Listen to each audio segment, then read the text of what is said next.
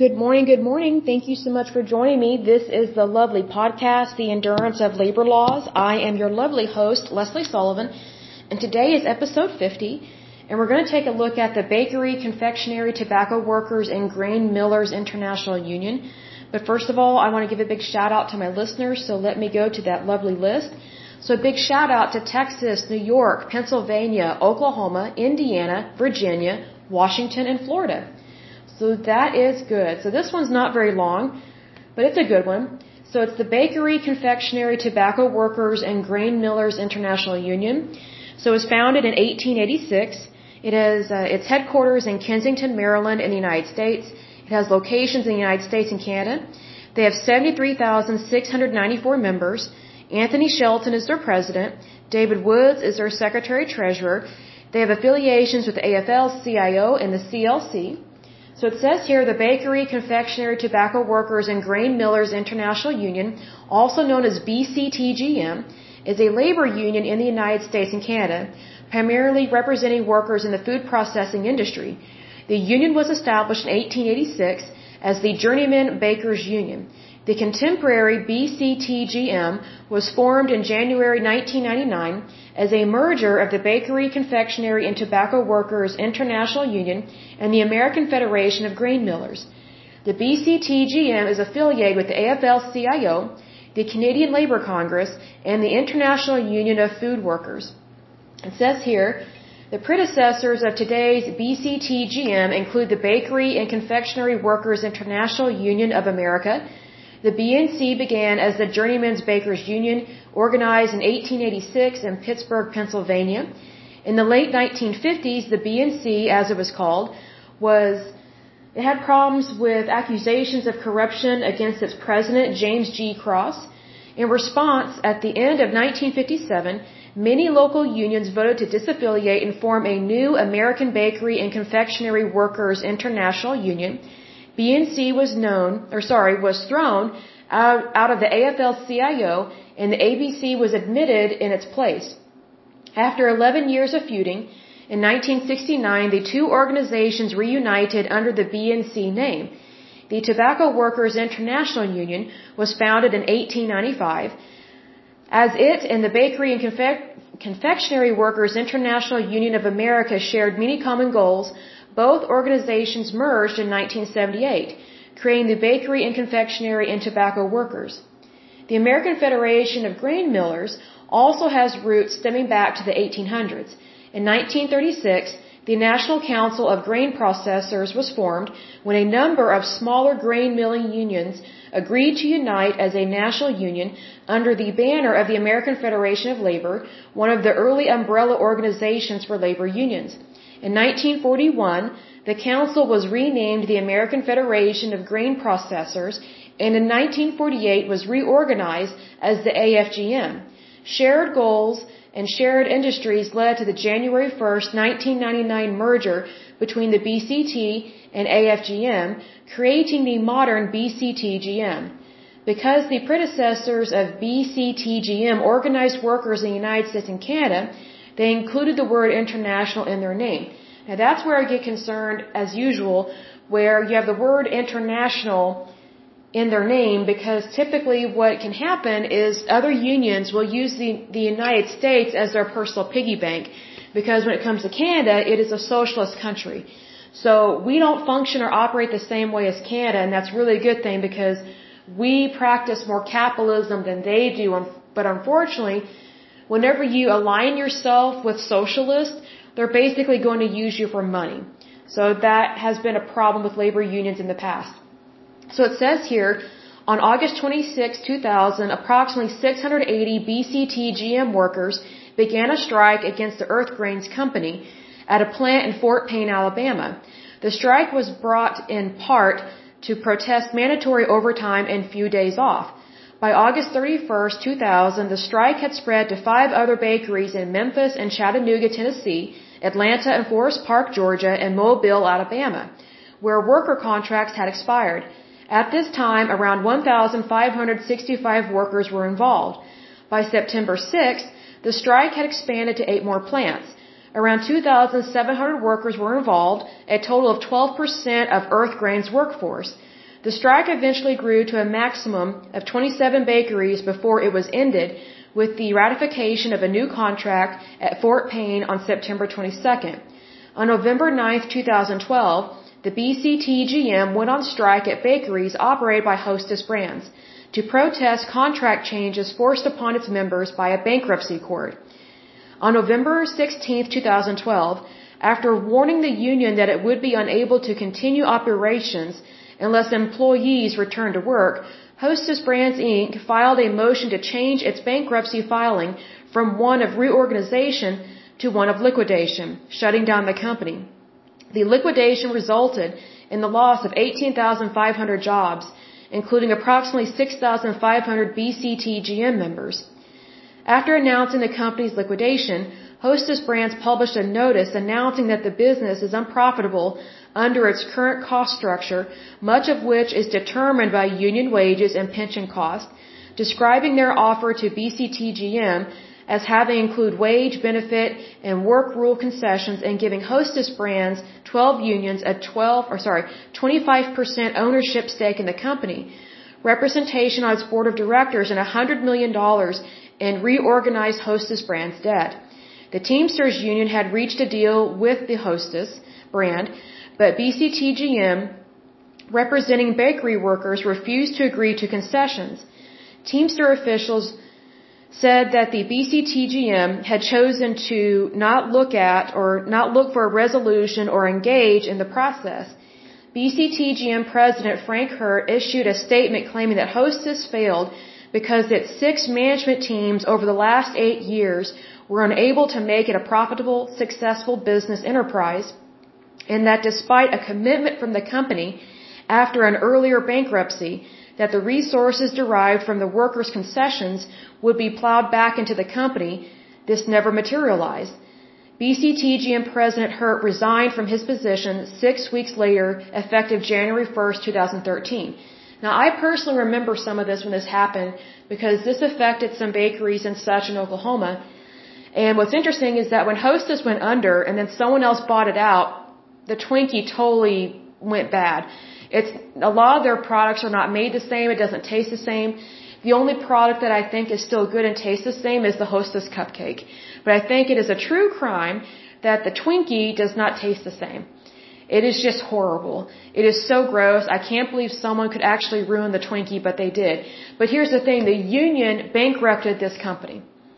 It bankrupted them so bad and they were so stubborn they refused to even come to the table and acknowledge that, hey, we've got a problem here. You know, this company, it has to be successful in order to stay in business. If it's not successful and it does not stay in business, then there's really no point in you having union jobs because you're not going to have a job to come to. So unfortunately, the union was very stupid and it pretty much caused a bankruptcy within that company, which is really sad.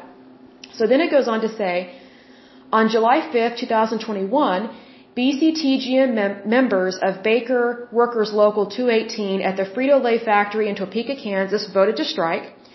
As of July 23, 2021, the strike had continued for more than two weeks. Workers spoke out about 12 hour, 7 day work weeks, stagnant wages, and inhumane conditions in the plant, such as a lack of air conditioning. Now that I understand. What I don't understand is why they would go on strike when all you have to do is call OSHA. OSHA can come in and inspect that easy peasy and call this employer out on it. Like you don't go on strike. You actually take it to the appropriate authorities and let them handle it. So that's, you know, my opinion on that.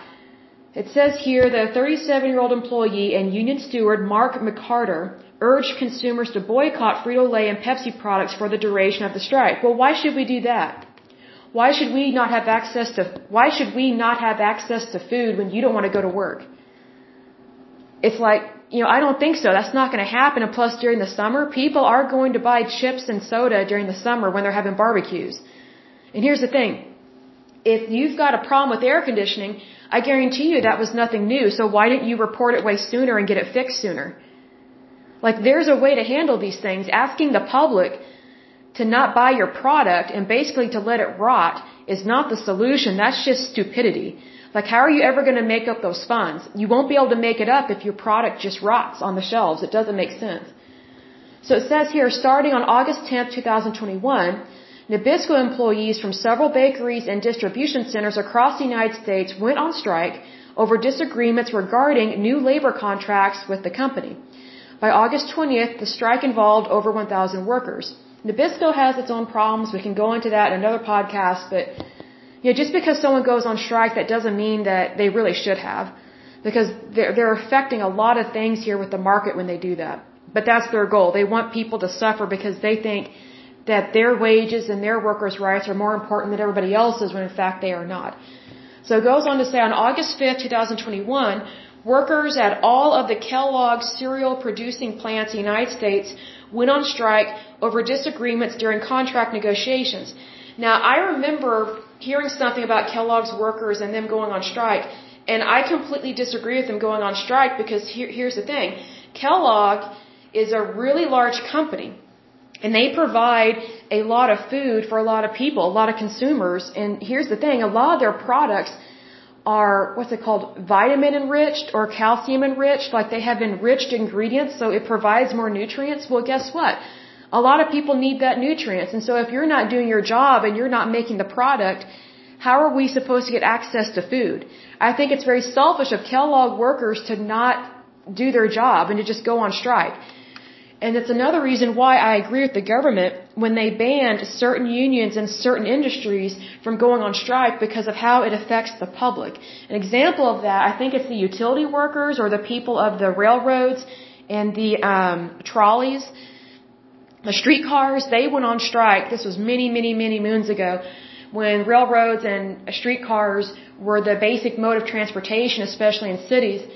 Well, this union not this particular union, but the union for those railroad workers and things like that, they went on strike and it halted all tra- all traffic basically in these cities. And it was just wrong of them to do that because people couldn't get to work. They couldn't get to their jobs. It was affecting the entire nation. It was affecting the entire economy of the United States.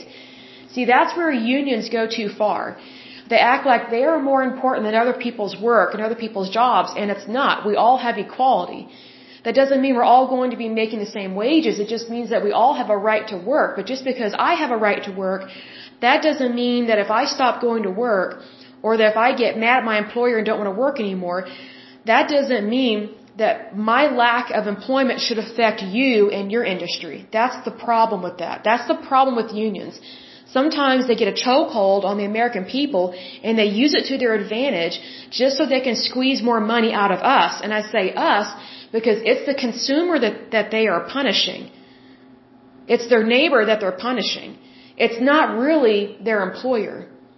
Because if you notice, whenever you're dealing with unions, they are providing a service of some sort. So whenever they go on strike, they are withholding their labor. Well, whenever they withhold their labor, that directly impacts other people's jobs. It directs, it directly impacts other people's communities. It affects our economy and it affects other people's wages. And in this case, in regards to Kellogg's, it affects people getting access to food. Because cereal is a basic form of food in our society in the United States.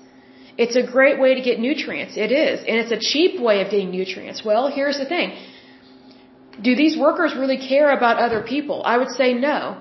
Because they don't care that people are not able to buy their goods when they go on strike. Do they probably have a reason to go on strike? Sure. But go to the table and negotiate. Like, don't just not show up to work. Like, you need to show up to work and do your job and do it well. That's my point.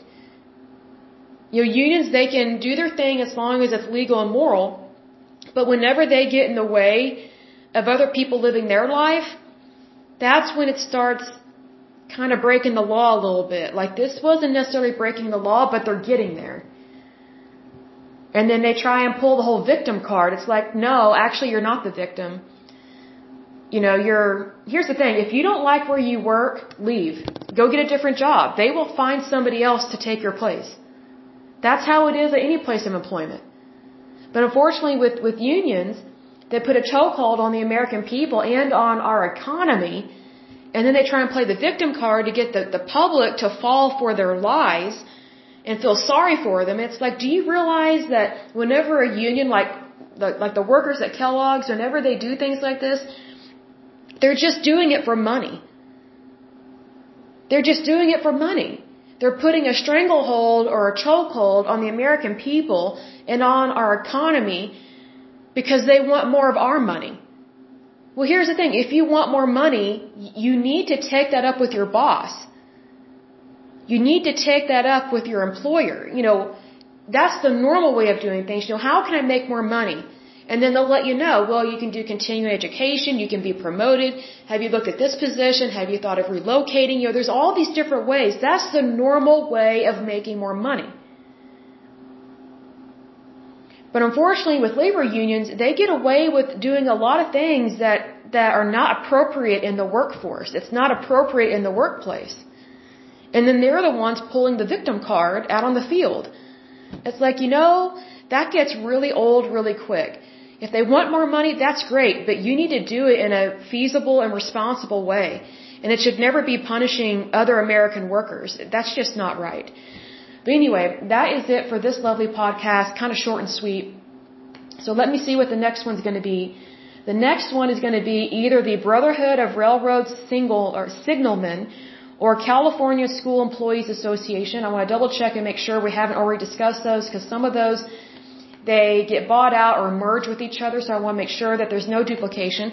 But until next time, I pray that you're happy, healthy, and whole, that you have a wonderful day and a wonderful week. Thank you so much. Bye bye.